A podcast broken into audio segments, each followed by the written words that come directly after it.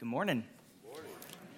Uh, if we haven't met yet, my name is Sam. I'm the high school and college pastor here at Friendship, and uh, it's my pleasure this morning to continue our series called Hope Rising. We've been going through the book of First Peter, and there's a lot to cover in this section, so I think we're just going to jump right in. So if you have a Bible, feel free to open up to First Peter, and I'll put the reference up on the screen. We're in 1 Peter 3 13 through 22. Um, if you're unfamiliar, 1 Peter is kind of near the end of the Bible. It's right after the book of James. And uh, this morning, I want to start by just reading this whole section to you. Uh, and then we're going to kind of start in reverse. We're going to end, start with the beginning and end with the beginning, if that makes sense. I think I might have said those words out of order, but we're just going to keep going. So here we go. Uh, 1 Peter 3 13 through 22.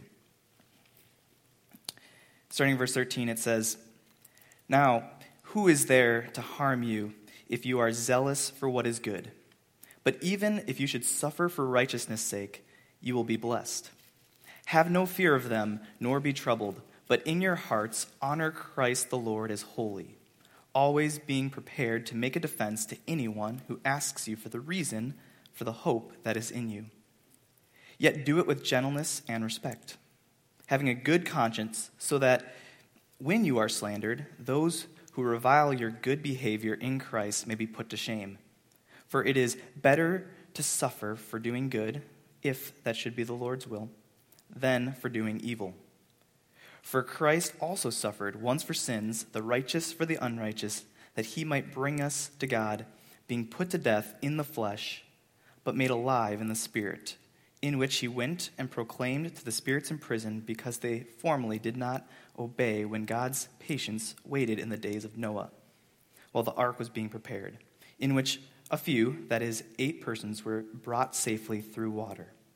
Baptism, which corresponds to this, now saves you, not as a removal of dirt from the body, but as an appeal to God for the good conscience through the resurrection of Jesus Christ, who has gone into heaven and is at the right hand of God, with angels, authorities, and powers having been subjected to him. All right. So, in this passage, there is a lot.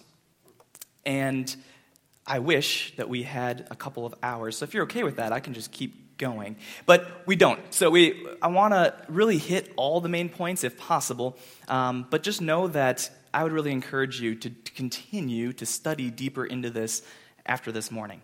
Uh, but you might have picked up as I was reading that near the end there was a couple of verses that are maybe a little bit more confusing, and I would say they are. There's a couple that trip up people a little more often. So I want to start with those, I want to deal with those right away, and then end by what is plain, plain and clear at the beginning of the passage. So let's start, before we even jump back into it, I want to start by talking a little bit about this thing called hermeneutics, which basically means um, how to study the Bible. Uh, when we approach difficult passages, and we're going to come to difficult passages in Scripture, how should we approach them? And, and this actually is a, a good model of just approaching Scripture in general, but I think especially so when we come to things that are maybe a little more difficult, might trip us up. Um, so, uh, here is five things that I would say to keep in mind whenever we're studying Scripture. First, context is key.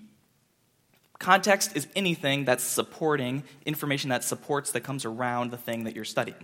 So, uh, a couple different types of context, and there is one typo in this type of context. It says uh, textual, it says literal, but it's supposed to be literary.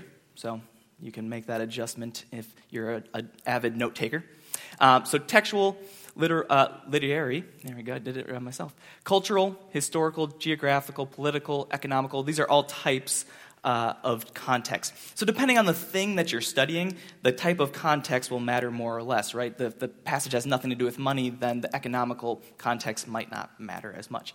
The thing when we're studying God's Word that's probably the most important, or, or I would say the three that are most important, would be the textual, cultural, and historical. Because the reality is that we live in a different day and in a different culture than the one that the Bible was written in. So there's things that the authors are writing to the people who lived during the time that it was written that they would have understood right away that we just don't. We don't catch because I'm not a Jewish man who lived in the first century, so I don't immediately catch some of the things that are being said. But we can do some research, we can understand those things by just looking a little deeper. Uh, and then textual, that is, so for instance, if we're studying John 3.16, the textual context is anything, the verses that surround verse 16. So you might want to read the rest of John chapter 3 and you'll have a better understanding of what 316 is saying. If you read the rest of the book of John, you might understand even more. If you look at other things that John wrote, you might understand a little more. And when we're looking at specifically things from the Bible, the whole of the Bible, so when we're looking at what, is, what does it mean to be saved, well, let's look at what the Bible as a whole tells us. That's the textual context. Following me? Okay. So, uh, context is key, especially when we're studying things that are difficult, because if we pull something out of context and go, what does this mean? We might be missing it. The answer might be right there. Okay. Second point, B, uh, we want to pull information out of the text. We don't want to read information in. The big fancy uh, theological words would be we want to do exegesis, not eisegesis if you want to be able to say that to your friends. Okay, there you go. So we want to pull information out. I come to God's word and it tells me what to believe, not the other way around. I don't come with things to believe, read the Bible, and go, that must mean this belief, and try to shove it into the Bible and make it say what I want it to say. That's not how we read the Bible. We come and we pull information out. It tells me what to believe. Uh, C, the simplest meaning is most often correct. Uh, if there's a simple, plain meaning, most of the time that is what it means. If you're doing a bunch of mental gymnastics to try to make it say what you want it to say, again, you're probably falling into um, B and putting stuff into it that's not actually there.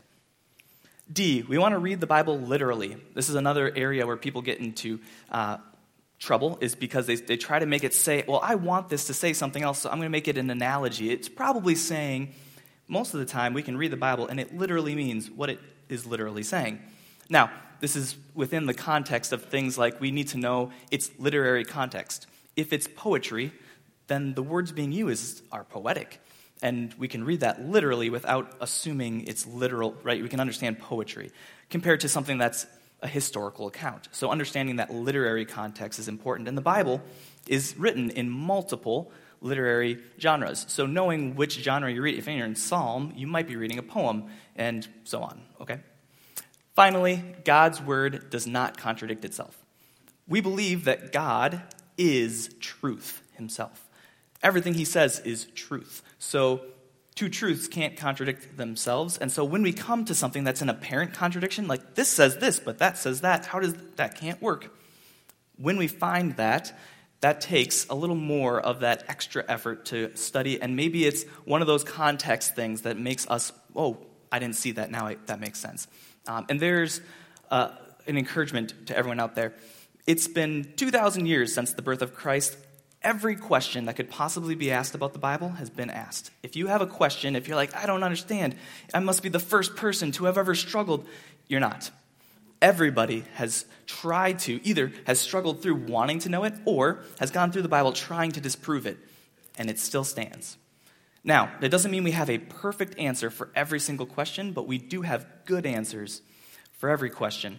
And today we're going to approach two passages right now that one where I think we don't know for sure exactly what it means, and one where we do have a good answer for it. So let's start with um, going back to the passage, 1 Peter 3, starting at verse 18, it says, For Christ also suffered once for sins, the righteous for the unrighteous, that he might bring us to God, being put to death in the flesh, but being made alive in the Spirit.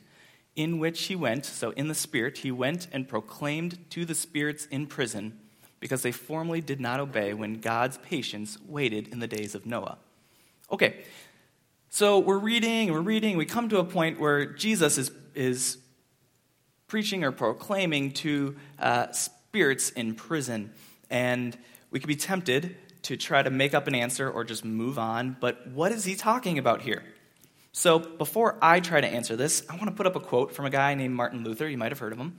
Um, he says, A wonderful text this is, and a more obscure passage perhaps than any other in the New Testament so that I do not know for certainty what Peter means. So I'm going to say this Martin Luther didn't know for sure.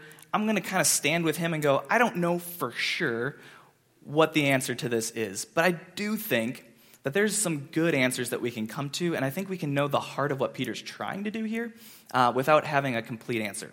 So let me explain. I- I'm going to put up two answers of what I think are good possibilities of what this means. Um, but before I do, here's what we would need if we wanted to have a complete, perfect answer and go, yep, for certain, this is what it means. We would need to know who the spirits in prison are. who are they? Uh, we would need to know what that word proclaim means. We would need to know what uh, the message was spoken, what did Jesus actually say, and when the timing of when it was proclaimed. If we had a exact answer to all of these, we would know for certain, but we don't know for sure exactly the answers to all these questions. Now, the second one up there, what does the word proclaim here mean? Some of your translations might have said preach. Um, because this word can be translated multiple different ways depending on its context. And so the context, I think, most it, it, proclaim is, a, is probably the best use, but it can be used to preach as well. And so depending on the way that you read that word, depending on who you think the spirits are, depending on what you think the message was, and when it happened, that will change what you think the answer is. Make sense? Maybe? Okay. Let's keep going then. Here's two good answers. Actually, before I put that up, let me say there's one bad answer. If you're going to do research on your own, I think there's one bad answer to avoid. Um, and that's that some people read this, they say Jesus is preaching. Uh, preaching to spirits in, in prison. And so they go, that means Jesus went to hell to preach to humans from the time of Noah to give them the gospel and give them a chance to be saved. Um, and, and I would say that is a bad answer because con- context, context of the rest of Scripture tells us that we have in this life an opportunity to give our lives to Jesus. And we can either choose that He is Lord or that He's not. But when we die, that we are then subject to judgment. That's how it works. Those who, who rejected Jesus, or uh, at the time of Noah, there's an opportunity to be saved on the ark, and those people rejected God's way. I don't think, with the rest of Scripture, that that means that they were then given a second chance after that. So that's a bad answer. We're going to throw that one out. So if you're doing your own study, there's some people who believe that. I'm going to say that's a bad answer. But here's two that I think are good possible answers. The first is this it could be describing Christ preaching through Noah to those who lived while Noah was building the ark, and now they're in prison.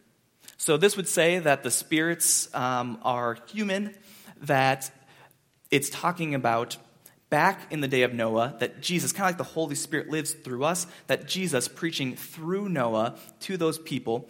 Um, and now those people who rejected it are now in prison. So that's one possibility of what this is saying. The second possibility is that it describes Christ's proclamation of victory and judgment over evil angels that are in prison, and they've been in prison since the time of Noah, since that judgment. So, uh, a couple reasons why you might pick the second one. The word for spirit is most often used to talk about angels or demons, it's spirits that way. It can be used about human spirits, but um, most of the time, if we're talking about a human spirit, there's a uh, an addition, some, some, some way of telling us that it's talking about a human spirit, which isn't in this text, but it still could be. Um, and so you might lean a little bit more that way. You might also lean a little more to number two because of the word proclamation, um, that it's if you're going to say preaching the gospel, you might use a word like evangelize. Um, but the word here for preach or proclaim um, could lean to kind of like in a military sense. When somebody wins a victory, they proclaim victory over those that, they, that they've defeated and to those um, who are on their side that they've won the war. Um, so it does make a lot of sense that it could be Jesus proclaiming the victory um, after the cross that he has won, that he is now he is over sin and death, that he has won the victory. So those are the two answers, and I'm sorry because this probably leaves you going, wait, explain more. Because both of these I could, I could spend a, a whole morning on telling you why people would believe one or the other. But let me just say this. Here's two that I think I could stand behind and go, sure, that makes sense. And I think both point us to something that Peter's trying to do. I think Peter's trying to encourage his readers. I think that when he's talking to, and we're going to read this in a second, in the beginning, he's sharing about suffering, doing good and yet suffering, sharing the gospel. And he goes, Hey, in the time of Noah, there was, many who were told and given an opportunity to be saved and yet rejected it.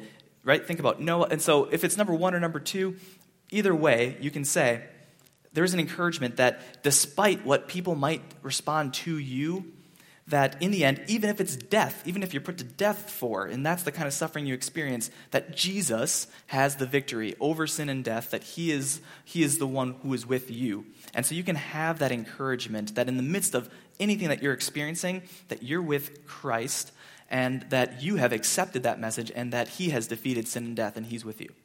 So I think that's the point of what's being said, regardless of the exact meaning of what that's being said. I think either way, in either of these answers, it's supposed to be an encouragement to those. Um, if you want to talk more about this, we can definitely do that later. But for the sake of this morning, let's keep going because there's another verse in here, uh, just a little bit after this, that's also can be a little bit tricky. And I think there's a very clear answer to this one. So let's jump down to verse 21 so the, uh, this kind of leads into it, right? We're talking about Noah. And then it says, baptism, which corresponds to this, now saves you. So if you were here a few weeks ago, we had baptism, and we said, baptism doesn't save you. And then you come this week and you're like, wait a minute, it says baptism saves. So let's talk about it because I think this is one area where one textual context is important, um, and us understanding historical context is important. Um, so let's ask two questions. First, what is the connection between baptism and salvation? It's, it's there in the text, so let's not ignore it. What's the connection between baptism and salvation? And then the second question would be what is the connection between baptism and Noah, the, the story of Noah? Why is he using it as an example? So I want to start by explaining the second question, which was Noah. How does Noah fit into this? And I think this is simple. Um, it says during the days of Noah, while the ark was being prepared, only a few, that is eight, were brought safely through water. Baptism correlates to this. So, what's the connection between Noah and the story of Noah and baptism? Well, I think this. When we look at the story of Noah, you have the whole world is engaging in sin and evil. It says that they did only evil all the time. We think it's bad now. Like, yikes. If everyone did only evil all the time, they're trying to think of new ways to do evil. Yeah.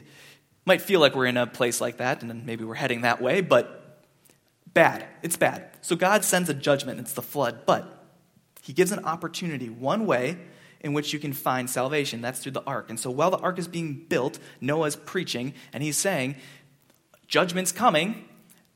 If you want to turn and trust in the Lord, you can come in.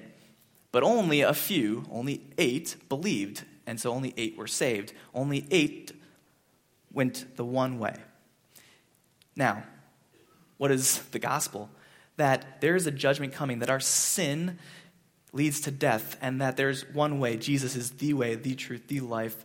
Only one, to, only way to the Father is through Jesus. And so, if you're willing to trust in Him, put your step into, kind of like stepping into the ark, step into faith in Him, then you'll be saved.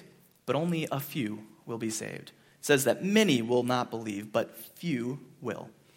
I think that's the connection between Noah and this salvation story and baptism, that only a few are going to actually say yes, even though it is a good, gracious thing. Now, let's step into then baptism and salvation, because that's probably the part that we're having a bigger issue with. It says, Baptism, which corresponds to this, now saves you, not as a removal of dirt from the body, but as an appeal to God for a good conscience through the resurrection of Jesus Christ. I think we just need to read the rest of the verse and understand what he's saying and understand what, what context Peter is saying it from to understand what's being said here. He says, Baptism, which saves you, not the removal of dirt. He immediately tells us, okay, but, but understand, I'm not talking about a bath. It's not about getting dunked under the water and it cleans you and now spiritually you're clean. It's not about that dunking under the water part. That's not the part of baptism that saves you. What is? It is an appeal to God for a good conscience through the resurrection of Jesus Christ. That it's by the resurrection of Jesus Christ and our identifying with Him, that faith in Him, that appeal to God, that we are saved. Not, not the dunking part. So, th- what's Peter's context? If you go to the New Testament, you see that almost across the board, people believe and are baptized immediately, one right after another. For Peter, the context is pretty clear that your step of faith to say, I believe, was baptism. They were linked. Uh, in our culture today, we've separated these two things. We've separated this idea of the commitment and the ceremony of baptism, and they're two separate things, right? I committed my life to Jesus, and 10 years later, I got baptized. Um, and so I've made this commitment, but I didn't, it's kind of like, this is a, not a great example, but go with me here. It's kind of like getting engaged and then getting married. There's like the commitment of like, yes, I'm in, and then like, but I'm not. I'm full, like now I'm in here with the ceremony of marriage. Like, it's like, wait, isn't that the same thing? Shouldn't they be? And for Peter, they were. They were the same thing. You said. Told the gospel, you're a sinner, but Jesus has come. He's died for you. You can believe in him and spend eternity with him in a relationship renewed with the Father. And he's like, okay, I'm in. How do I say I'm in? Let's get in the water. And you get in the water and say, I I want to repent of my sin. I want to trust in Jesus as Lord. Dunk them. It, that was how it worked. They were, in, they were intricately linked. So for Peter, he's saying that Baptism saves when you make the commitment, not the part where you're going under the water, like although it's important, the ceremony matters, right? It shows people that I identify with Christ, that I go underneath the water to show that I have died to my sin and I am raised back up to live a new life, walking in the life with Jesus. That that matters. The ceremony matters. But it's not about the it's just like how we say like it's not about like we should this praying the prayer thing. Like, it's not about the words, it's not about pray, it's about is your heart turning from your sin to follow Jesus? Is he your Lord? It's not about the ceremony as much as it is about what is happening in the heart, your faith in Christ. It doesn't mean that the ceremony doesn't matter. Baptism matters. Jesus commands us to be baptized. If you haven't been baptized and you're a believer, we should desire to, to say and identify with and to step into that obedience say yeah i, I want to be baptized. I want to show the world that i am his and i identify with him. So i hope that that makes sense. Is that clear? Um, baptism as in our faith in jesus saves. So one one just cross reference to kind of give you like hey where else in the bible does it talk about this? Ephesians 2 8 um, says for so how are we saved? For by grace you have been saved through faith. This is not of your own doing, it is a gift of God, not as a result of works, so that no one may boast. For we are his workmanship, created in Christ Jesus to do good works, which God has prepared beforehand that we should walk in them. So, how are we saved? By grace through faith in Jesus alone. It's not about works. It's not about doing anything. It's about faith in him and what Jesus has done. Okay. So, Again, we could probably do an entire sermon on just that, but I want to go back to the beginning now. Um, and so, again, if, if, if you're confused or anything, please, I'd love to chat afterwards. Um, but 1 Peter 3 13 through 17 has some really clear um, calls and challenges in our life. And so I want to end by going back to the beginning. Now, who is there to harm you if you are zealous for doing what is good? But even if you should suffer for righteousness' sake, you will be blessed. Have no fear of them, nor be troubled, but in your hearts honor Christ the Lord as holy, always being prepared to make a defense to anyone who asks you about the reason for the hope that is in you. Yet do it with gentleness and respect, having a good conscience, so that when you are slandered, those who revile your good behavior in Christ may be put to shame. For it is better to suffer for doing good if that should be the Lord's will or God's will, than for doing evil. Okay, so this passage says, do what's good. Who's going to harm you if you do what's good? The reality is, if you live out the Christian life and you do what is good, most of the time, you're going to be fine. People are going to support that and encourage that. Even the unbelieving world understands if you're doing good things for people, that it's a good thing. However, you're going to find that if you do good things in the name of the Lord, that that will be met with opposition, and probably more and more so as the world turns from allowing that. Right? There's this resistance that oh, you can do good, just don't don't talk about Jesus as you do it. So here's the thing: do good, and who's going to who's going to come up against you? Probably nobody. But even if they do, even if you should suffer for righteousness' sake, you'll be blessed. There's a blessing that comes. God says, I'll bless you. Even if the world doesn't, you'll be blessed. So here's a couple of points, I think, as we kind of move towards the end here. Our words and our actions matter regardless of the response that we receive. We live in a world that's all about instant gratification, right? I post this thing and you like it, you heart it, you retweet it. I, I, want people to like me, to like what I'm saying, to want like to want to follow me. Um, I, I want to be liked, and I want that instant gratification of that support and the people saying, "Yeah, great post or great saying, great thing you did." But it sucks us into a potential idol of saying, "I care more about what the many say than what the one says." Is my whole life about making God and making Jesus what everybody sees, or is it about making them see me? Is it about them applauding and appealing to, like, is, is it all about me or is it about him? And so, our words and our actions, we need to live this out in a way that it doesn't matter what people's response are, even if it's suffering. So, that begs the question then does suffering stop us from doing good and from speaking truth. Honestly, think like if, if I were to meet resistance as I did good or as I spoke truth. Now, all this is speaking truth in love with grace, right? That's all in the passage. So it's not, not saying that there's an excuse for doing it in a poor way, but if we are living in a way where we're saying, I, I just want to tell you the truth, I want to love you, I want to, I want to help people, I want to do good,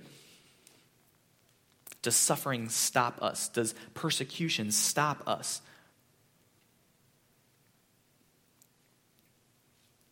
Then we jump down. It says, always being prepared to make a defense to anyone who asks you for the reason for the hope that is in you. And there it is again gentleness and respect.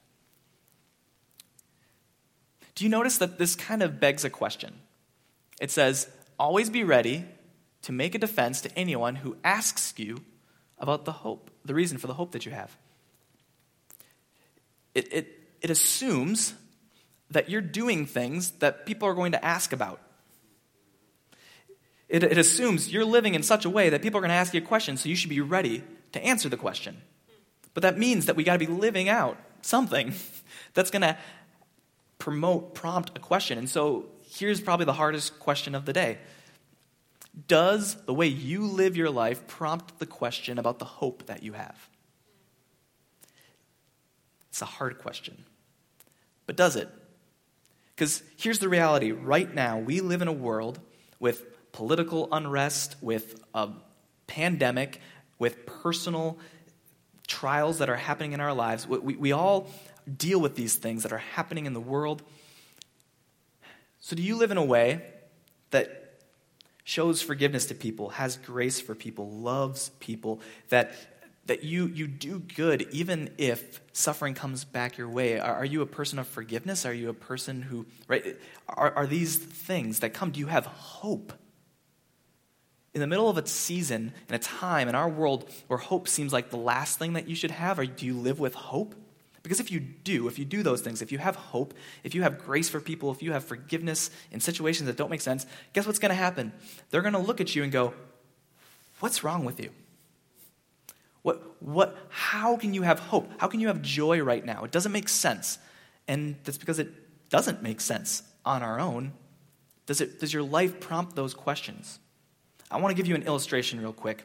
Um, you guys have probably been wondering why there's a jar up here. So I have, I have a jar. And there's something in this jar, and I want you to tell me what it is. I'm going to give you one clue, okay? There's something in this jar.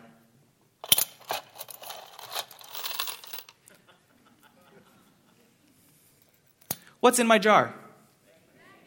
A magnet. That's right. I should have gotten a stronger magnet. All right. I didn't tell you, I didn't open it and show you, but you knew a magnet was in here because you know two things. One, you know what a jar can and can't do, and you know what a magnet can do.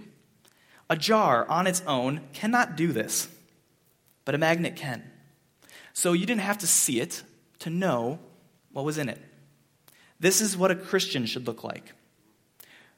I'm just a jar, but I've been given the Holy Spirit in me. And there should be things that people see about my life where they go, huh, that's not how a jar works. That's not Sam. That's, that's the Holy Spirit. There's only one thing that I know that does this, and it's God. Has to be. So, do you live in such a way? Are you walking around and people are like, What's up with that magnet? And maybe you spend more time in your devotions and more time in prayer. But are you living in such a way that people see God in you? Are you a magnet in a jar? Let's leave that there. Okay. So here's a, a, challenge as you leave today. Maybe it's before you leave this room, maybe it's out in the atrium, maybe it's with your family at home, but here's an encouragement. I would challenge you to ask and answer these two questions with somebody today. How would you summarize the gospel? And how would you share that hope that you have? Just do like a do a mock run through. If somebody were to actually ask you, what would you say? And I'm not saying, now this maybe this is helpful, but you don't have to necessarily memorize a presentation about the gospel to be able to share the gospel. Do you know what you believe? Do you know that Jesus died for you? That he died for the people that you're talking to? That, that your sin separates you from him and that you need that death and resurrection to bring you into his relationship with him that's for now and for eternity? Can you share that with somebody? And can you share that hope that when somebody asks you what's going on in your life, you can say Jesus? Are you able and willing to say it? It helps if you say it often. So say it to somebody in your family, somebody from here. It's, it, this is a safe place to practice this conversation. So that's a challenge today. Do that. Last point is that we live in a world that desperately needs hope. I already mentioned this. The world we live in needs hope. And so Jesus uses this example in Matthew 5. Are you ready and willing to be this light in darkness? Here's the reality of light some people in darkness don't want light. It hurts their eyes, they don't want it. But light is always a good thing.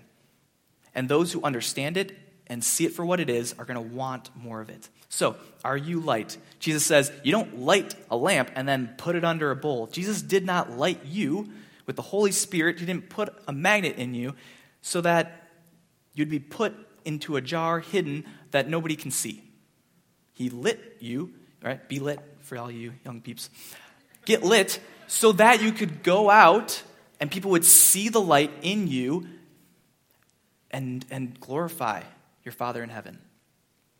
So here's the, the application we should be prepared to speak. We should live out good works that honor Jesus, even if suffering comes. In fact, we should be prepared for suffering. Jesus promises us that suffering and trials are a part of this world, that they're going to come, and so be ready for those. But take heart because he has overcome the world. Remember that all power and all authority is Christ's. He's victorious one. He has won the day, and he is with you. So as we try to speak He's with us. As we try to live out those good works, He's with us. As we're in the midst of suffering, He is with us. So, as we go into one more song, I just want to let you know about our offering, and I want to pray over the offering and also just for you. So, Lord Jesus, right now, I just want to thank you for your word, for the truth in it. God, that you warn us about suffering. You tell us about trials. We know that those things will come. That even when we do good, that there's people who will oppose us. But God, we praise you that you are the victorious one, that you have already beat sin and death, that there's nothing to fear, not even death in this world, because we are with you. And so, Lord, I pray that we would have that confidence to share with others about the hope that we have in a time in the world right now that needs hope. May we be a conduit of hope. Lord, right now, as we go into a time with offering and worship, I pray, God, that you would take whatever is given and use it to build your kingdom, to, to share your gospel. Use it to impact lives that people would know who you are, to spread that hope. And so, Lord, let us with joy give whatever it is that we can that it would honor you. And I pray, Lord, as we worship now one more time, that we would set aside anything that's happening in our lives to just spend a little time with you, to meet with you, and to praise you because you are.